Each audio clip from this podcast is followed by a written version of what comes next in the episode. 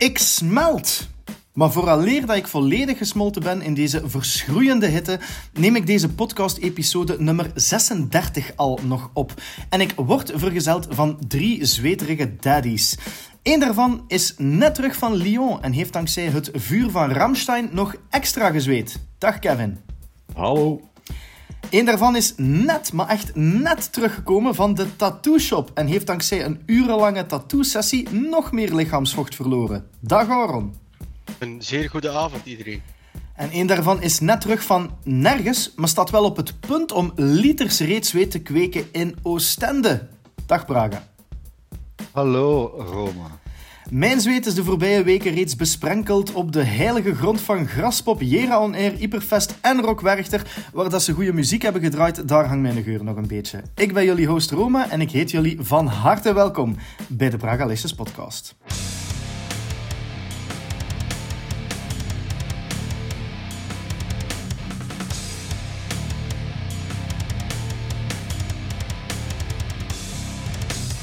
Zelfs badend in het zweet maken wij nog tijd voor de aperitiefjes. En Praga, jij hebt hier, net voordat we de opname begonnen, gezworen dat jij een gigantisch bommetje ging droppen.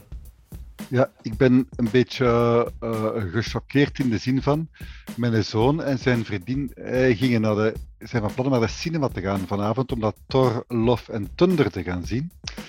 Tot zijn vriendinnetje ineens zegt van Est-ce que tu savais que Thor il est gay? Wat dus wil zeggen van in het Nederlands, wist je dat Thor gay is? En gay, dat wil dus zeggen in het Engels, in het Vlaams, homo. Of leuk. Ja, gay, dat weet ik, maar, maar in dit geval niet. Ik zeg, what the fuck, zeg, dis là? Wat wil je zeggen? What do you want to say? Hè, want het is ja, van de Romeinse afkomst. Maar ja, zegt ze, Thor is gay. Maar ik zeg, wat ga je zot? Ja, zegt ze. En weet je op wie het hem verliefd is? Ik zeg, uh, nee, op Starlord. Dus ik zeg, ik ga met, met, met mijn kloot aan het trammelen, onze Kian ook, ja, met de film kapot. Ik zeg, ik ga het opzoeken. En inderdaad, ik typ in Google in, is Thor in love with Star-Lord? En ik krijg, ik weet niet hoeveel hits waarop staat het. Marvel fans are convinced that Thor is in love with Star-Lord. Marvel fans are convinced that Thor is queer. Marvel fans think Thor is in love with Star-Lord. Star-Lord. Allee, uh, ben je dan de enige? En hier, hoe is Star-Lord's lover? Does Thor have a crush on Star-Lord? Is Quill in Thunder en Thor in Love? Maar mag ik Wat was die laatste? even, even onderbreken? Want ik heb vooral heel veel vragen gesteld, maar nog geen antwoord gegeven.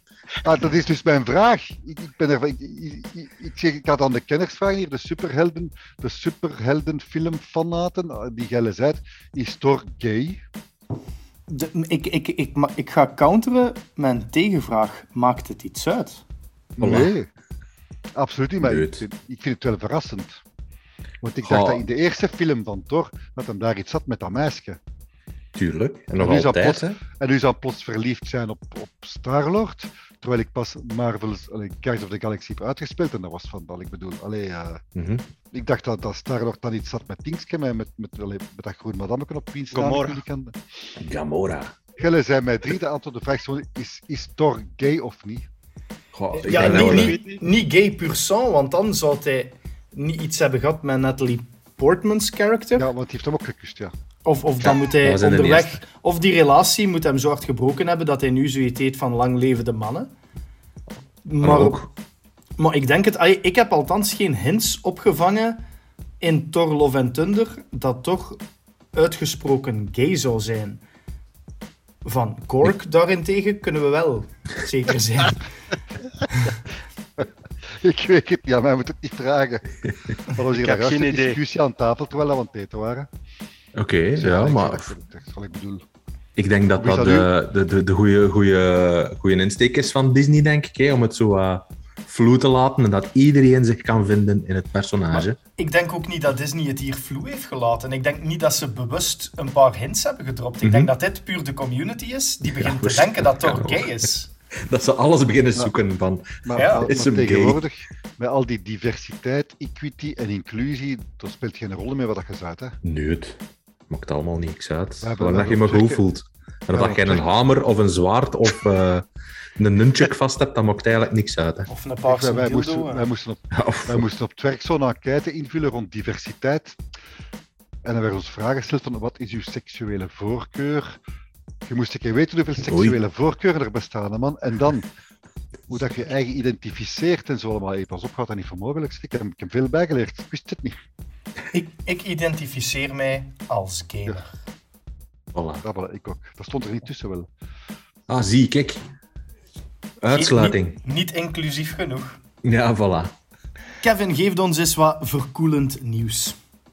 Wel, eh, eigenlijk is het ehm, geen groot nieuws, want eigenlijk het, het, ehm, iedereen weet dat Netflix eh, werkt aan een, eh, een nog goedkoper abonnement, maar dat er een, een vette kanttekening eh, aan gaat vasthangen en, en ja, dat er reclame getoond gaat worden. Of dat dat ervoor gaat zijn, gelijk op YouTube, en ertussen, gelijk in YouTube, of dat het alleen ervoor gaat zijn, zoals op Of VRT nu, en wat is het allemaal, of daarna. Daarna zou heel stom zijn. Eigenlijk, als dat na de credits komt, gaan ze heel weinig views hebben, veel. Maar ehm, ja, daar werken ze eigenlijk aan. Waarom? Omdat ze, ehm, ja, de stijging in abonnees eh, stagneert een beetje. Dus in plaats van te denken van, hmm, misschien zijn we te duur, ehm, hebben ze bedacht van, hmm, we gaan gewoon een goedkoper abonnement en dan kunnen we daar ook nog eens advertenties in knallen en dan maken we dubbele winst. En het, het ding is nu dat ze bekendgemaakt hebben dat ze ervoor gaan samenwerken met Microsoft. Ehm, die eigenlijk Ja. ook aan het werken zijn aan ehm, in-game reclame. Ja, in-game reclame in games dus. Hè. Anders zal het niet in-game zijn, maar in Inderdaad, ja. filmreclame, in films. Ehm, dus dat is een beetje... Het, het- het- ik vind dat eigenlijk wel opvallend dat, dat Microsoft nu op die kar springt. Enerzijds misschien al goed, dat dat niet in een of ander obscuur ja, advertentiebedrijfje is dat eh mee op die kar springt, of dat ze het zelf gaan doen, maar dat Microsoft eigenlijk gaat instaan voor het herkennen van de klant en eh, juist de advertenties gaat eh, vasthangen aan ehm, uw profiel.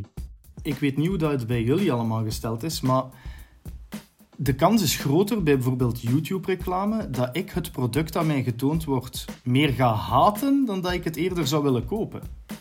Eh, dat is zeer herkenbaar. Eh, en mijn vriendin eh, vindt dat eh, heel ambetant, want die zit in de reclamesector. En ik vervloek altijd die eh, zogenaamde pre-rolls. Maar ja, kijk, het is, het, is een, het is een inkomstenbron. En ja, ik weet ook niet of dat ik dan ga zeggen van ja, oké, ik ga ik, eh 3 euro korting op mijn abonnement krijgen om dan altijd reclame te zien. Ehm, ik ben eigenlijk juist naar eh, alle streamingdiensten eh, overgestapt en mijn distributie afgezegd om niet meer naar die reclame te moeten kijken. Dus eh, voor mij hoeft het eigenlijk niet. Maar goed, voor mensen die zeggen van ja, 8 euro is eigenlijk nog te veel voor ons per maand. En dat snap ik eigenlijk ook wel. Ja, is het misschien een abonnement voor 5 euro? Kan dat dan wel interessant zijn? En als je daar dan abonnement eh, reclames eh, voor moet kijken, ja, misschien is daar wel eh, een extra doelpubliek voor. Ik weet het niet. Dat, eh, ja, Maar nu over Netflix gesproken, ik heb deze week ook een artikel gepost waarin dat ze met een nieuw soort van spatiale audio gaan beginnen. ah ja.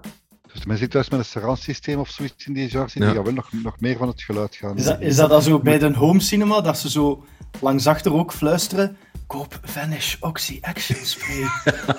Van die subliminal messages. Zo. ja. Hoe zou dat zijn? nee, maar dan gaan ze dat waarschijnlijk weer in het duurste abonnement steken. Hè? Want dat vind ik eigenlijk wel jammer aan Netflix.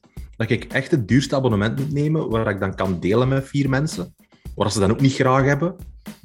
Om dan eigenlijk de, de, de 4K-versie te kunnen kijken. Ik wil Mm. gewoon op één scherm 4K kijken en daarvoor moet ik nu wat is het, 13 euro voor neerstellen. Ik vind dat eigenlijk niet oké. Maar zwart, ze zal beter daar iets aan doen. Het moment waar dat ik het even over wil hebben, is een game die mij heel nauw aan het hart ligt. Ondertussen mijn derde en bijna tweede meest gespeelde game ooit in het PS3 4-5 tijdperk. Fall Guys Ultimate Knockout is een paar weken geleden free-to-play gegaan. En heeft ook, zonder het iemand te zeggen, maar ik heb het gemerkt, de subtitel Ultimate Knockout laten vallen. Dus het heet nu gewoon Ah. Fall Guys. En Fall Guys zit sinds dat het free-to-play ging. We hebben eerst op de site een bericht gebracht dat ze aan 20 miljoen spelers zaten. En dan dacht Fall Guys even van, nee, nee, nee, wacht, we zijn... We've only just begun. Ze zijn er 50 miljoen spelers geknald, wat dat fantastisch is. Maar voor het eerst ooit heb ik eigenlijk kritiek op een van Oei. mijn favoriete games. Fall Guys heeft namelijk een online ja, trucje, zal ik het noemen, geïmplementeerd dat heel veel games tegenwoordig doen, wat dat ik absoluut verschrikkelijk vind. En dat is skill-based matchmaking. Net zoals dat Call of Duty het een paar jaar geleden deed, is er dus nu geen kans niet meer dat ik uitkom tegen mensen die minder wins halen of geen wins halen. Ik heb er zelf ondertussen 135. Als ik nu een matchje opzet, dan zit ik met 59 andere koningen. En een paar weken geleden had ik geen enkele moeite met keer op keer de finale te halen. En nu moet ik soms zwoegen om door de eerste ronde te raken. Gewoon omdat je bij de crème de la crème zit. En ik vind dat jammer, want bij Call of Duty had ik hetzelfde. Er is niks mis met af en toe in een lobby terecht te komen waar dat je gewoon ongord wordt geknald en af en toe de absolute koning te zijn. Dat is nu eenmaal hoe dat gaming werkt. En ik vind het jammer dat ook Fall Guys begint met ja, iedereen bij het handje te houden en iedereen in het juiste kotteke te plaatsen. Ik weet niet hoe dat Gulder erover nadenkt, maar ik vind dat een heel tegenstrekelijke trend. Ik vind dat juist heel goed. Zo kun je alleen maar beter worden. Dat is lekker als wij in Fortnite voor hebben ook. Het mhm. wordt telkens beter en beter, komen telkens in hogere lobby's. En het wordt nu al moeilijker om te winnen. Maar als je wint, gelijk als gisteravond bijvoorbeeld. Ja, dat was precies zonder mij dan.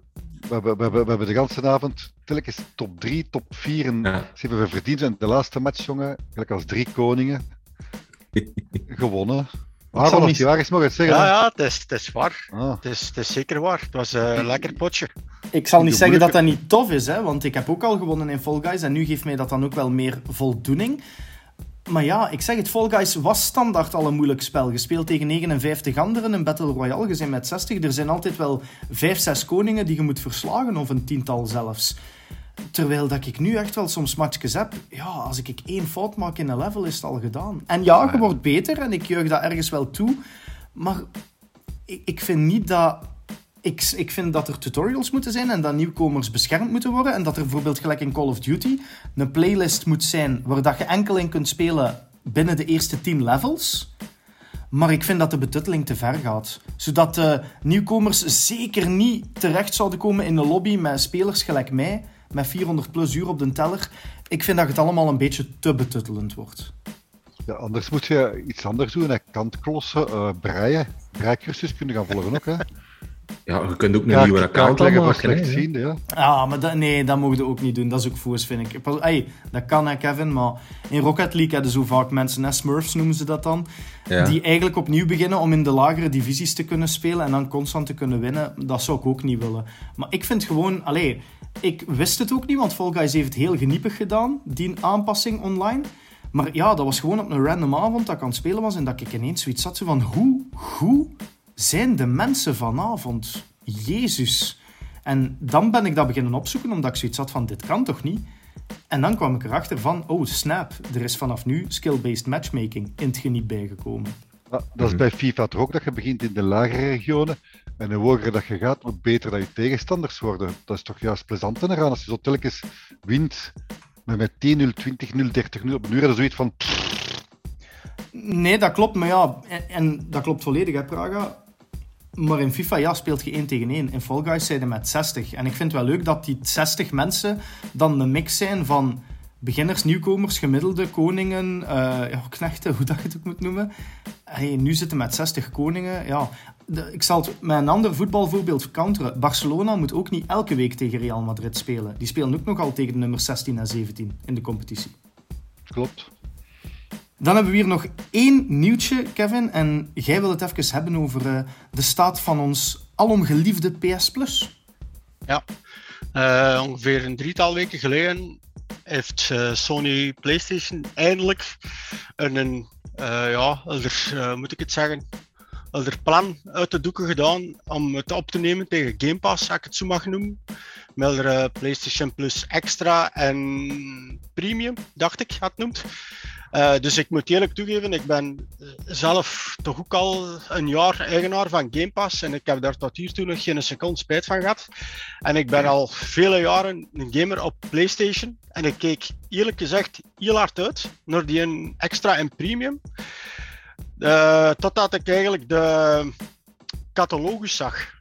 Uh, ik wil het even hebben eerst over de catalogus die ze in het begin hebben vrijgegeven. Want als je even goed kijkt naar de catalogus, zitten er ongelooflijk veel PS Plus games tussen. Dus die hebben ze, die ze eigenlijk elke maand hebben gratis gegeven, als ik het zo mag noemen. Dus als je die catalogus van uh, premium of extra, ik zal het over extra hebben, want premium dat is nog PS 1, 2 en 3 ook er nog bij zit. Maar dan over extra, uh, als je die catalogus eens gaat bekijken, dan zitten er wel echt heel veel games bij die je eigenlijk al als je jaren, zoals ik, ik spreek mm -hmm. even persoonlijk op mij, uh, al jaren PlayStation gamer zit, dan gaat er toch niet veel nieuwe games uit die extra halen, denk ik. Nee. Maar nu dacht ik van, oh, wanneer komt de nieuwe lading games? Dus ik was wederom toch vrij benieuwd wat de nieuwe games gingen worden.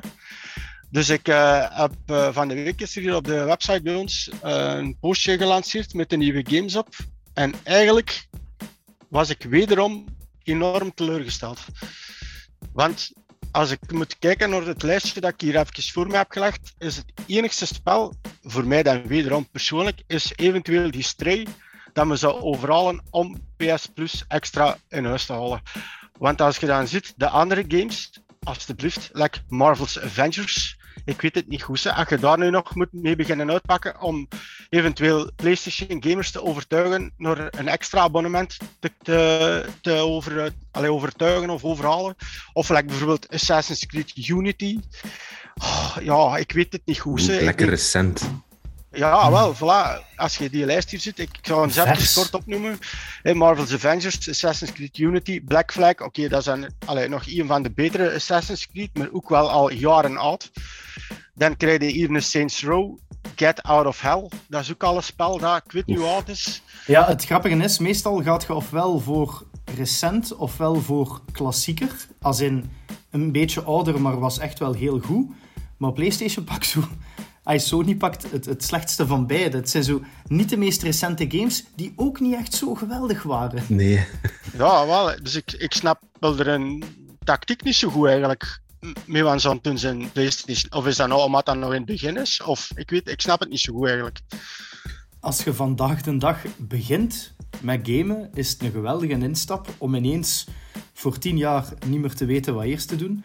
Maar inderdaad, voor elke iets wat doorwinterde gamer zeggen wij collegiaal: Sony, we willen meer. 2013 was een belangrijk jaar voor de geliefde game developer Naughty Dog. In een ver verleden brachten ze al klassiekers zoals Crash Bandicoot en Jack and Dexter, maar tussen 2007 en 2011 deden ze iedereen gamers in de mond openvallen met de Uncharted-trilogie. De verwachtingen waren dan ook gigantisch toen ze in 2013 voor het eerst in acht jaar weer een game releasten die niet Uncharted heette. De post-apocalyptic world van The Last of Us op PS3 viel absoluut niet tegen. De game werd een van de best verkochte en best gereviewde games ooit, won talloze Game of the Year Awards en ja, wordt gewoon gezien als een van de beste games ooit gemaakt. Amper 11 maanden later kwam The Last of Us Remastered uit op de PlayStation 4 met verbeterde graphics en extraatjes die opnieuw gesmaakt werden. Nu, 9 jaar na het origineel en 8 jaar na de remaster, krijgen we een remake. The Last of Us Part 1 gaat dat beestje heten. En dat beestje kan nu al op kritiek rekenen. Volgens velen is een nieuwe uitgave van de game onnodig, zou Naughty Dog beter andere dingen aan het doen zijn en is deze titel gewoon een cash grab. Maar dat laatste, daar is de developer Naughty Dog het absoluut niet mee eens. In een quote op social media zei developer Morrison dat het een van de meest gedetailleerde projecten is waar dat hij ooit aan heeft gewerkt en dat het iets is dat hij in heel zijn carrière nog nooit gezien heeft en dat er een ongelooflijk hoog level van attentie voor detail aanwezig is. Hij zegt ook dat over het prijskaartje van 70 euro hij niet beslist heeft. Maar ja, iemand is de schuldige. Kevin, heeft Naughty Dog een punt of niet? Is The Last of Us Part 1 een cash grab of niet? Uh, laat mij zeggen dat eigenlijk alle remakes en remasters eigenlijk simpele cash grabs zijn. Um, als je een game dat goed gepresteerd heeft opnieuw uitbrengt, ja, dan is dat een cash grab. Um, maar dat is mijn persoonlijke mening. Langs de andere kant, goh, ja, is het no eh, een van uw vragen was, is het nodig dat The Last of Us nog een keer uitkomt? Ik vind van niet. We hebben op de PlayStation 4 eigenlijk al een heel schone remaster gehad. waar dat de game eigenlijk fantastisch uitziet. Ja, uiteraard. Ze hebben van die vergelijkingsvideo's getoond waarin dat, ja, de nieuwe character models en de oude naast elkaar staan. Ja, uiteraard zien die van nu er beter uit, maar ja, dat is iets dat je met elke game gaat hebben als je dat opnieuw maakt. Dus ja, ik weet het niet. Ik denk, ik, ik vermoed stiekem dat het um, een hele goede marketingstunt is voor de serie die volgend jaar uitkomt. Om zo Joel iets meer te laten lijken op de acteur die Joel in de reeks speelt. Praga, toen dat nieuws van de remake van The Last of Us Part 1 uitkwam, had jij toen zoiets van potverdikke Naughty Dog 70 euro vragen in plaats van de 80 euro dat tegenwoordig de prijs is voor een AAA-title? Dank u, dank u vriendelijk. Nee. Ik had zoiets van, al zijn er weer mee daar. Uh, als je ziet, er zijn er, zijn er vele. Uh, Resident Evil 4 komt binnenkort weer uit. Skyrim op 20 platformen. Grand Theft Auto 5 op 20 platformen. Uh, mm-hmm. Sommigen zijn er nog zo vriendelijk van, kijk, als je het spel al hebt, want is daarvan gesproken geweest. Pak dat je de, ik heb het op PlayStation 3 en PlayStation 4 gespeeld, dus pak dat als je het op PlayStation 5 wil spelen, gaat je dan gratis kunnen upgraden naar de PlayStation 5 versie. Of moet je echt een spel opnieuw gaan kopen? Dat is, je gaat het opnieuw moeten gaan kopen, denk maar, ik, ja. Maar, maar, het is wat ik zeg, is, is geen cash grab, is just, dat, dat, dat is dikke zever allemaal. Waarom maakt het dan voor de schoon ogen van de koning of wat?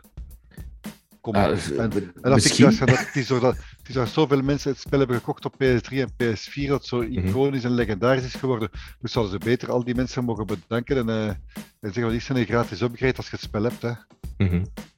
Allee, ja. Ook belangrijk is dat Naughty Dog heeft gezegd dat het absoluut geen cash grab is.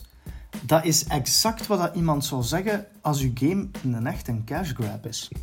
ja, tuurlijk. Ook al. Reverse psychology, hè. Dat is... Uh, die zou ah, ja, oké, okay, niet dat Naughty Dog, ça va. Hier is 70 euro. Uh, nee, goh, weet je, van, van, mij mogen ze, zouden ze beter een nieuwe Uncharted maken. Um, omdat, uh, want ze zitten al lang te roepen van ja, nee, nee, dat is afgerond, dat is afgerond. The Last of Us is ook afgerond. Stop daarmee begint gewoon een goede Uncharted of een nieuw, eh, gewoon een nieuwe Uncharted met zijn dochter. Go. Maar, maar, dat is gewoon ook, ook het probleem deze dagen. Heel veel van die studios en gamers ontwikkelen kosten heel veel geld. Dus wat doen ze? Of ze maken een sequel op een bestaande, op een bestaande serie. Of ze zeggen, we gaan, we gaan een remake of twee, drie maken. Dan zijn we zeker dat we ons geld gaan binnenhalen. Als mhm. je met het nieuwe afkomt, ja, dan blijft de vraag, gaat het goed zijn? Gaat het verkopen? Uh, het is dat. Dus Zolang dat wij die, die, die remakes en die remasters blijven kopen, ja, gaan ze die blijven maken. Hè. Uh, Want ja, die een Dead Space, Roma. Dead Space. Ja, is dat, een is dat nuttig of niet? Is dat een cash grab of niet? Voor mij ik... absoluut niet. Ga ik hem spelen? Ja. Maar het is niet nuttig. Dead Space op PS3 staat nog altijd als een huis vandaag. En daarom heb mhm. ik eigenlijk een idee voor de gaming-overheid. Aron, ik zal u even laten beslissen of dat het een goed idee is of niet. Dus jij vervult de rol van gaming-overheid. Vanaf nu is de regel dat je pas een remaster of een remake mag maken als je game minstens 15 jaar oud is. En anders is het verboden. Ja, akkoord. Akkoord. Dat is niet waar. Nee. Ja, maar Praga, we gingen voor Zeg. Oh. Pak, pak gelijk, als, gelijk als de GoldenEye op de Nintendo 64, dat is een van de meest legendarische games ooit. Dat, ja. dat moet je geen remake maken. Laat dat spel in zijn eer laat dat zijn iconische status houden. En komt dan niet meer af met een remake. Allee, ah, nee.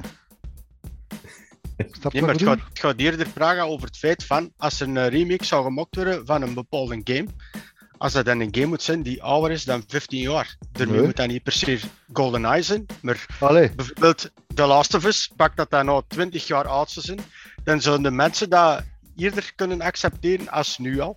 Voilà. dat is precies gelijk als ze de o, o mooie vrouwen toren van, van La Esterella na 20 jaar zouden laten cover door Margriet Hermans bijvoorbeeld. Allee, allee, allee, allee, Volgens mij heeft hij dat al gedaan, maar dat terzijde. Uh, Hoe weet jij dat? Ik vind wel straf dat jij dat weet ook al. Dat was het voorprogramma Lyon van Ramstein. al die Fransen die snappen er geen hol van. Maar ik hier Sam, Margriet Hermans, uh, jamais entendu ça. Er zijn zo van die game trailers die je terecht of onterecht een zalig gevoel kunnen geven. Trailers die inbeuken op de ziel. die goesting geven in de game en die uw geduld dan al op de proef beginnen te stellen. Trailers die u bij de keel grijpen, doen kwijlen. Trailers gevuld met muziek die het haar op uw armen doen rechtstaan. En dan zijn er van die trailers waarvan dat je denkt: oei, staat mijn resolutie te laag? Is dat echt wel goed ingeladen? De trailer van The Lord of the Rings Gollum die behoort helaas tot de tweede categorie.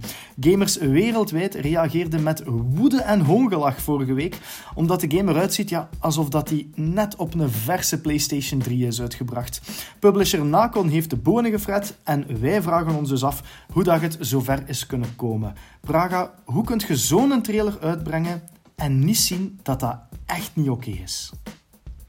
Dat is een vraag die ik mij de laatste maanden, misschien jaren zelfs, uh, regelmatig heb gesteld. En dan denk ik wel spontaan aan Assassin's Creed Valhalla. Dat was ook zo van, ja, we gaan gameplay, gameplay. En ik van, tja, ik heb geen gameplay gezien. E3-trailers die volledig misbruikt worden om uh, fans zot te maken van een of andere game die gaat uitkomen. En dan blijkt achteraf dat de echte versie er slechter uitziet dan een trailer. Dus laten we maar zeggen dat we weer aan een trailer hebben die misschien zo slecht dat spel alleen maar beter kan worden. Weet je nog, uh, Borderlands, de eerste trailer, de aller, allereerste trailer van Borderlands. Dat was ook iets helemaal anders qua tekenstijl en qua, qua filmstijl. Dat was ook volledig overboord gegooid. Is dat met, met, dat, met dat nieuw systeem op de proppen. Maar om maar te zeggen van. Ja, sommige uitgevers grijpen misschien soms te hoog. En je zegt zelf, de Lord of the column is toch wel een heel prestigieuze IP. En dan verschiet je al een beetje van dat, met alle respect, een iets kleinere speler. Allee, als Nacon eigenlijk vroeger Big Ben Interactive met zo'n games uitkomt. Maar anderzijds moeten we ook weten, Big Ben Interactive, die maken ook, allee, nee, Nacon moet ik zeggen, pardon, die maken ook games voor het, hoe moet ik het beleefd uitdrukken, voor het, het mainstream gaming publiek, als ik het zo moet hm. zeggen. Mm -hmm. En waarvan ze weten, de fans kopen dat toch, wat er nu slecht uitziet of niet. Um, dat is het probleem aan Nacon. Die hebben heel veel series à la Tour de France, waarbij dat de niche het koopt en of dat het nu goed of slecht is, de rest gaat niet kopen. Met de trailers waarover dat jij sprak, Praga, dat waren dan eigenlijk vooral trailers ja, die er goed uitzagen en het definitief product was slecht. En dan kan ik ergens nog begrijpen dat de studio's zoiets hebben van ja, hype het maar genoeg op met de trailers voor de pre-orders. Maar nu zitten we met een trailer die gewoon al verschrikkelijk is. Alleen Gandalf zag eruit als een, een cosplayer die op een dag zijn kostuum moest verzamelen en een budget van 20 euro had. Mm. Zo ziet ja. Gandalf eruit. Dus Kevin, ik verleg het even naar u. Hoe brengt je dat op de markt en denkt je niet van, misschien gaan we hier geen goed mee doen? Ik denk dat ze geen andere keuze hadden, in al eerlijkheid. Want ze hebben het, de game al eens een paar keer uitgesteld. één of twee keer ondertussen. Um, dus ik denk dat het tijd was om gameplay te tonen. En ja, het ziet er inderdaad niet goed uit. En ik denk dat die ontwikkelaars dat zelf ook wel gaan weten. Maar ja, ik, ik, ik, allez, dat is misschien heel kort door de bocht, maar ik heb het liever zo. Dat je op voorhand weet van, oké, het gaat hier geen grafische topgame zijn, maar misschien gaat het verhaal wel goed zijn. Hè, want Lord of the Rings, een van mijn favoriete trilo- filmtrilogieën, kei goede boeken. Dus misschien gaat het verhaal wel goed zijn. En oké, als dan de graphics wat minder is, kunnen daar wel wat doorkijken. Ik denk dat het grootste probleem gaat zijn dat het een beetje een Marvel's Avengers-syndroom gaat hebben bij de meeste mensen. En daarmee wil ik zeggen van...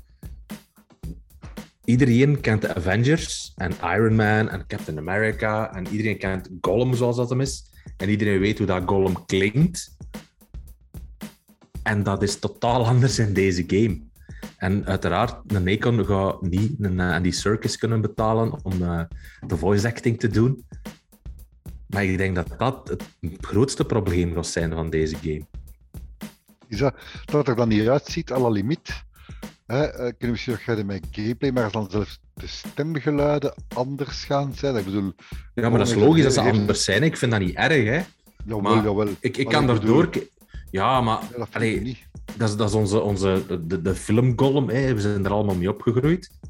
Jij iets minder, Praga, want we waren, jij was al groot, wij nog niet. Ja, voilà. Maar het, het, het, ja, allee, ik, ik, ik, ja, ik denk dat, dat de meeste mensen dat er toch moeilijk mee gaan hebben. Als ik heel die historie rond Chris Pratt die de stem van Mario gaat doen in plek van Charles Martinet. Wel, ik bedoel... Ja, dat gaat ook verhaal, heel moeilijk worden. Is Gollum wel een interessant genoeg personage om echt een hele Lord of the Rings game aan vast te hangen? Ah, wel, het is toevallig, Roma, dat je die vraag aan mij stelt, want ik zat eigenlijk ook met hetzelfde dat ik wou aankaarten. Zitten de Lord of the Rings fanaten, als ik het dan even over die groep heb, wel te wachten op een game rond Gollum. Want ik heb de trailer ook bekeken en ik, eh, het was deze week bij ons op de Facebookpagina ook aangekaart door een eh, lezer van ons. Ik vind dat het ook heel hard trekt op sticks. Ik ging het juist zeggen. Ja, Ik ging het juist zeggen. Echt. ja, Hé, maar die Stix games die zijn wel plezant, hè? ja die zijn goed. Die, die, de eerste keer gratis binnengehaald links of rechts en die tweede in de sol. Dat is heel plezant om te spelen, hè? pas op. Hè? Maar het is lekker uh, Roma de vraag naar mij eh, stelde ook. En ik wou het eigenlijk ook zelf vernoemen. Maar ik, ik, allee, ik ben ook een Lord of the Rings fan wat. Maar ik zit eigenlijk niet te wachten op een game om met Gollum te spelen, eerlijk gezegd. Dat lijkt ik mij een leuke de- sidequest, maar niet meer. Ja, voilà. Ik denk aan er wel andere. Allee, als je de boeken dan ook nog gelezen hebt, dan er wel andere figuren zijn waar je een, top, een topgame of een goede game rond kunt bouwen. Ja, ik denk dat het ehm, in alle eerlijkheid, en dan komen we weer op het financiële. Volgens mij heeft Neken daarvoor gekozen, omdat dat financieel het interessantste zal geweest zijn. Want als ze met een Frodo moeten gaan beginnen, of met een Aragorn, ja, dan weet iedereen zeker hoe dat die eruit ziet en hoe dat die klinken. Ehm, maar misschien, ja, wie weet dat eh, Amazon nog wel eh, iets fijn gaat doen met eh, de, de, de televisieserie waar dat ze nu aan bezig zijn, waar dat een eerste trailer nu ook van uitgekomen is. Ja, Misschien gaan die nog wel iets van games gaan doen. Ja. Ehm, en ik hoop vooral dat, dat, dat die backlash die er nu is, in de aanloop naar die eerste trailer van ah, het woke en donkere dwergen, dat kan niet. En vrouwelijke dwergen die er eh, vrouwelijk uitzien, dat gaat niet, want eigenlijk moet dat mannen met baarden zijn. Bla bla bla. Ik hoop dat dat een beetje kan verdwijnen en dat het toch gewoon goed zijn. Praga, iets wat jij ook al eerder, vooraleer dat de opname begon, had aangekaart. Is dat Nako nog een andere game, Naken, nog een andere game in het verschiet heeft zitten, namelijk een open world Terminator game. De vorige game van Terminator kreeg heel veel slechte reviews. Niet van mij, ik heb het in een tijd een 7 gegeven. En uiteindelijk hebben de gamers en de fans ja, mij gelijk gegeven, zal ik het dan maar zo noemen. Nu heb ik heel veel schrik met de Terminator game die er nu moet aankomen, omdat Naken wel de naam begint te krijgen van gewoon grote licenties heel matig te maken. Ja, wat, want de Kev zegt, ze hadden geen geld voor aan die circus te betalen. Die Gollum speelt in de films, maar ze hebben dan wel geld om die licentie te mogen gebruiken van zowel Terminator als The Lord of the Rings bijvoorbeeld. Wat ook wel Maar- geld moet kosten. En Maar ik, maar ik denk gewoon, Praga, dat die mannen gewoon opteren van geld binnen te halen, gewoon door die norm alleen al, hè. door Terminator en door Lord of the Rings. Hè. Ik denk maar- kan die daar gewoon eh, naar, naar proberen pakken. Maar ik bedoel, een open wereld survival game rond Terminator, dat klinkt echt ontzettend cool, vind ik persoonlijk. Want tegenwoordig wordt wel een keer tijd van die dingen. V-Rising pakt het ook heel goed aan, vond ik. En gedaan met zombies, we gaan een keer de, de vampirentour opgaan. Dat was super plezant om te doen. Valheim die het viking thema kozen. Dus toen ben ik eens per- curieus als het hier gaat. Want ik vind het wel een heel veelbelovende en waarschijnlijk heel plezante licentie, die Terminator maar een open wereld spel rond te maken. Maar eigenlijk als dat gezegd, dan komt, dat zijn die mannen van, kom we maken hier een spel. We de, ah, ik heb een idee, kom we maken daar een spel rond. Ah, ik heb een idee, we maken daar een spel rond. En, Nacon is de laatste tijd heel vaak hit en miss geweest. Tour de France 2021 heeft van mij mijn laagste score nooit gekregen, een 2 op 10. Zorro The Chronicles, ik Ja, denk dat Kevin het heeft gereviewd, eh, was ook niet Game of the Year worthy, zullen we zeggen. Nee, niet echt. Maar langs de andere kant hebben ze ook wel Vampire the Masquerade Swansong, waar dat Praga vrij positief over was. De WRC-reeks is al enkele jaren in betere handen. The Sinking City. Allee, Kevin, waarde jij die ook even eh, aangaf toen dat we het over dit onderwerp gingen hebben. Van, laten we het ook even over de geschiedenis van Nikon hebben. En wat dat ze wel al goed hebben gedaan om toch een beetje vertrouwen weer te hebben. Ja, ik, ik, ik denk dat Nikon echt wel zo'n bedrijf is. Oké, dat is een Europese publisher. Ik denk dat we dat altijd fijn moeten vinden dat er uit Europa ook toffe games eh, gemaakt worden. Maar dat we het misschien ook in perspectief moeten zetten. Hè. Niet alles kan een AAA-game zijn. En dat pretenderen ze denk ik ook niet. Met Lord of the Rings uitgezonderd dan, denk ik. Ehm, maar zij, zij, zij kunnen bepaalde games wel heel goed in een niche laten en uitbrengen. Hè. Gelijk de WRC, een Pro Cycling Manager.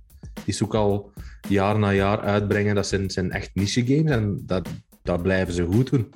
Oké, die vernieuwen niet elk jaar uh, zoals dat het zou moeten, maar goed, dat hoeft ook niet altijd. Maar ja, ik denk dat we gewoon dat zij wel de kans geven aan kleinere ontwikkelaars om hun talenten verder te vormen door games op de markt te brengen die niet altijd even goed zijn, maar waar wel potentieel in zit. Gelijk die, er is een skate game waar ze ook mee gaan komen. Uh, Sessions. Dat gaat een skate simulator worden. Ja, dat vind ik wel cool dat ze dat uitbrengen en dat ze er geld in steken. En misschien wordt dat wel iets goed en, en misschien gaat dat wel beter worden dan Skate 4. Wie weet. Maar die Sessions die is er al een tijdje. Dat is van een indie studio, pijs ik. Ja, ja. Die is er al een tijdje in Early Access ook, hè. Ah ja, ja, het is dat. Maar dat is juist het, het leuke dat zij eigenlijk geld steken in veel kleinere studio's. En dan er eigenlijk wel redelijk wat tamtam kunnen rondmaken door het feit dat zij vrij groot zijn. Het klopt dat Niche iets is waar dat Nacon heel neig binnen blijft plakken. Ze brengen ook games uit, uh, de officiële rugby games, cricket games, handball games en dan heel wat obscure titels zoals Bee Simulator, Solitaire, Aquamoto Racing Utopia, I Love My Pony. Ja, dat zijn allemaal van die titels, inderdaad, Kevin, gelijk dat gezegd, langs de ene kant mooi en lovenswaardig dat ze als publisher zoveel studio's dat laten maken. Maar zijt je dan ook de publisher die Lord of the Rings en Terminator moet brengen? Nee, misschien niet. En ik, heb ook mijn, mijn, ik hou mijn hart ook een beetje vast voor die Test Drive Unlimited, uh, Unlimited Solar Crown. Ben een hele grote uh, Test Drive Unlimited uh, fan geweest in het verleden. Ze hebben nu die licentie bij KT Racing gezet. Dat zijn de mannen van WRC, dus ik heb er wel wat vertrouwen in. Iets minder na het feit dat ze weer al, denk ik, voor een tweede of een derde keer de game hebben verschoven. Maar goed, ik, ja, alleen, ik denk dat. Ik denk dat, er, ik denk dat het goed is dat er diversiteit is in, in, uitgevers en dat niet allemaal bij een EA en een Activision en een, een Blizzard en een Microsoft moet zitten en dat er ook nog wel wat kleinere zijn dat vind ik, uh, dat vind ik nog positief. En we hebben trouwens die, die Blood Bowls. Dat zijn ook goede games trouwens. Uh, dat komt ook uh, van die mannen. Dat is wat dat rugby met die ja. orks en, en wat is dat allemaal? Ja, met die fantasy-style. Ja, dat... ja, ja. Dus ja, zij, allee, nee, natuurlijk, alles is niet goed. Maar bij EA is ook niet alles goed. En bij Activision is ook niet alles goed. Dus. Afsluiten doen we naar traditie met de suggesties van het huis. Aaron, jij hebt iets voor de mensen die toch nog een extra portie psychose in hun grote vakantie willen. Klopt. Ik heb uh, vorige week op, op gamegebied een uh, sprong in het diepe gewaagd. En ik ben begonnen via de Game Pass uh, aan Hellblade Senua's Sacrifice. Het enige wat ik van die game wist, wist was dat hij die heel goede review scores had gekregen. En dat was het. Dat was het. Ik wist voor de rest niks van die game. Dus ik ben die beginnen spelen. En zoals de meesten wel al weten, ben ik enorm, heb ik een enorm zwak aan sfeer en uh, ja, een, een het algemeen sfeer en games. En die Hellblade, die slaagt wel de nagel op de kop op dat gebied. Uh, je speelt eigenlijk Senua, die haar geliefde is afgemaakt. En die gaat proberen via de goden, zoals Odin en Hela, om die geliefde terug te kunnen redden. Maar het probleem is, die zit met een zware psychose. Dus uh, je wordt eigenlijk constant, je moet het ook, het, als je het spel speelt, moet je het ook sowieso altijd met een headset spelen. Want je hoort langs alle kanten stemmen. Dat is het coole ook aan dat spel. Dat maakt ook het spel nog eens extra goed. Uh, waardoor dat je eigenlijk om den duur zelf een beetje begint te twijfelen van is die nou eigenlijk wel echt wakker of is het, begin je zelf een psychose te creëren. Maar het spel duurt ongeveer een 8 à 10 uur, dus ik heb het ook in één weekend uitgespeeld. En aangezien dat ik ook van niks wist van het spel, maakt het, maakt het spel en ook eigenlijk nog eens zoveel beter. Uh, want ik was echt blown away van alles wat ik in dat spel heb gespeeld. Het is uh, vechten, ongeveer een 20% zitten aan het vechten. Je lost puzzels op. Uh, het is eigenlijk zo alles wat bijeen geraapt. Maar het is zeker aan te raden om het eens te spelen. Kevin, jij wil het hebben over iets wat dat zowel met film als met muziek te maken heeft. Je moogt van mij, dat is geen enkel probleem. Maar pak dan wel een van de aller, aller, allerbeste bands van de planeet. Ehm, ja, daar kunnen we wel voor zorgen, dat is geen probleem. Nee. Uh, hebt, uh, jullie hebben het al een beetje laten vallen de voorbije aflevering, maar ik heb uh, vorig weekend in Lyon gezeten, een klein tripje op en af gedaan voor een van de toch wel beste live bands ter wereld. Dat is Rammstein. Ben ik daar gaan kijken. die tickets lagen al twee jaar in mijn, in mijn, in mijn schuif hier te wachten en te roepen naar mij. En het, is, het, is, ja, het was een fantastische ervaring, zoals alleen Ramstein een show in elkaar kan steken. Um, en ik heb het geluk dat ik nog een keer naar uh, Oostende kan gaan, ook uh, later deze zomer. Maar om, om ja, zo het, het, het, het gevoel terug te krijgen, en ik heb een beetje heimwee uh, naar, naar, naar Lyon, naar dat stadion met 55.000 man. Met het vuurwerk en het vuur en het, ja, alles erop en eraan. En kan ik eigenlijk maar één tip geven, dan zeg ik de, DVD of Blu-ray, of het staat trouwens ook op Amazon Prime, is uh, Live in Paris. Dat is een uh, uitstekend uh, ja, um, registratie van een ja, live show in Parijs die ze gedaan hebben. In 2012 al, in Parijs, in Bercy was dat. En um, het, het coole is, want ja, de meeste live captaties is vrij recht toe, recht aan, is gewoon een stuk of vijf camera's, wisselen van camerapunt en that's it. Maar deze, deze film is eigenlijk gemaakt door Jonas Eckerlund. Dat is iemand die um, ja, vooral zijn strepen verdiend heeft in, in de muziekvideo's. En die heeft eigenlijk vijf jaar gewerkt aan die film. Om eigenlijk, ja, van... Ik denk dat ze met iets van een vijftigtal camera's alles gefilmd hebben. Dat ze verspreid de drie verschillende live shows hebben gecapteerd. Ze hebben ook nog eens de show apart gespeeld zonder publiek. Om zo dichter op het podium te staan. Dus je gaat ook enorm veel close-ups zien. Er zitten special effects in verwerkt in die film. Um, ja, als je één live captatie wil zien of moet zien van Ramstein, is het uh, die Ramstein in Parijs. Om dan nog maar te zwijgen over ook Ramstein in Amerika, die heel goed is. En die is en Livehouse Berlin. En Absoluut. Ga zo maar door. Hè. Altijd goed. En een, een gratis extra tip. Schrijf u in op Ticketswap op het, uh, een van beide concerten van Ramstein in Oostende en ga gewoon live zelf kijken. Doe dat gewoon, dat is gewoon het beste. Het zotten is ook, als je er nog in zou slagen om een ticket te vinden voor Oostende, 3 of 4 augustus, mm -hmm. dan maakt je op 3 augustus kans om Roma van Praga Lesjes te ontmoeten ja. en op 4 augustus kans om Kevin van Praga Lesjes ja, te ontmoeten. absoluut. En als je ziet en je herkent mij, tik me op mijn schouder en ik betaal u een pint. Voilà. hey, dat is een deal. Maar enkel bij Kevin geldt die deal. en trouwens... Nee, bij mij geldt hij ook. Ik weet niet of dat, dat ook in Oostende gaat zijn, maar in Lyon was dat wel tof, want je, je moet er altijd bier kopen dat veel te duur is en wat is het allemaal. Ja.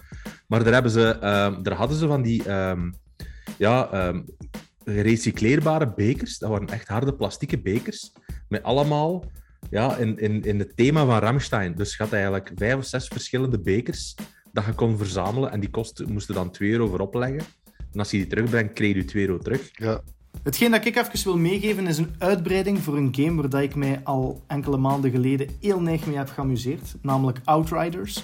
Een van de beste looter-shooters van de voorbije jaren. En Praga, daar kun jij mij bij toetreden, Absoluut. denk ik.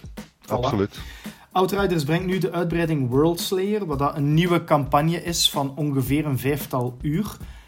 De uitbreiding World Slayer op zich heb ik onlangs een 7 gegeven. Is niet slecht, voegt niet superveel toe, gewoon wat nieuwe gebieden. Is heel fun als je de base game fun vindt, niet meer, niet minder.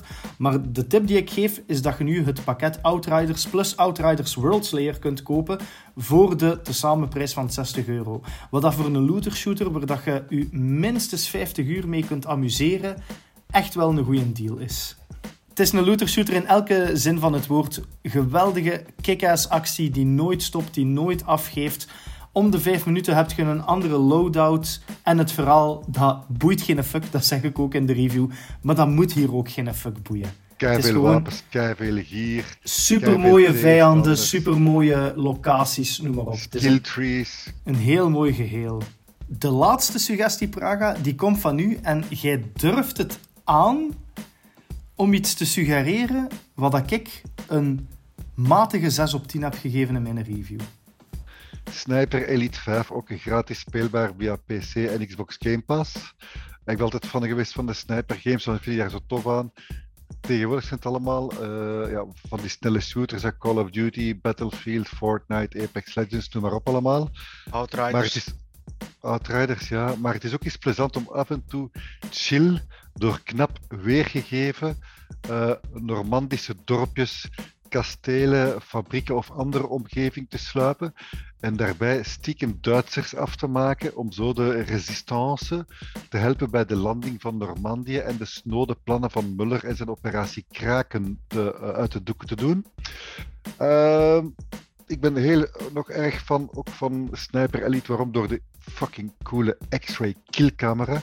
Ik ben echt mijn best aan het doen om die testicle, uh, achievement te halen, waarbij ik op 100 meter afstand een Duitser letterlijk door zijn ballen moet schieten. Het is me gelukt om testicle shots te halen, maar die van op 100 meter, denk mijn kogels iets te, iets te trap naar beneden, naar beneden zakken. Maar ik moet toch zeggen, uh, Roma, ik ben daar nu zelf geweest aan die stranden van Normandië. Ik heb daar die dorpjes gezien, die, die rest van die shit. Het is toch allemaal heel mooi weergegeven, die gebouwen, door in die locaties. Oké, elke Duitser trekt wel op, op de andere Duitser, maar ik vind het plezant. Het is echt zo chill. Je kunt, ja, het, is, chill gewoon rustig plannen uitvoeren, mislukt het opnieuw proberen. Ook de, man, de verschillende manieren waarop je een missie kunt aanvatten, kunt uitspelen. Dus je zegt, probeer het een keer als je op zoek bent naar een, een rustige, chille sluipschutterspel.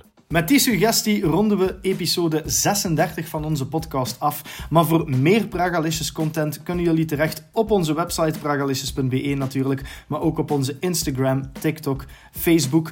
En als jullie vragen hebben of suggesties of woede-uitbarstingen of liefdesbrieven, dan mogen jullie die altijd sturen naar podcast.pragalicious.com. We gaan er heel graag mee aan de slag. Onze podcast die kan je beluisteren via Spotify, Apple Music of elk ander kanaal dat weet wat een goede podcast is. En als je op Spotify luistert, vergeet dan zeker niet om ons 5 sterren te geven als quotering. Je kan vanaf nu uw eigen review nalaten als het ware en dat helpt ons enorm veel. Jullie horen ons binnen twee weken terug als zowel wij als jullie nog niet gesmolten zijn. Tot dan. Tjus.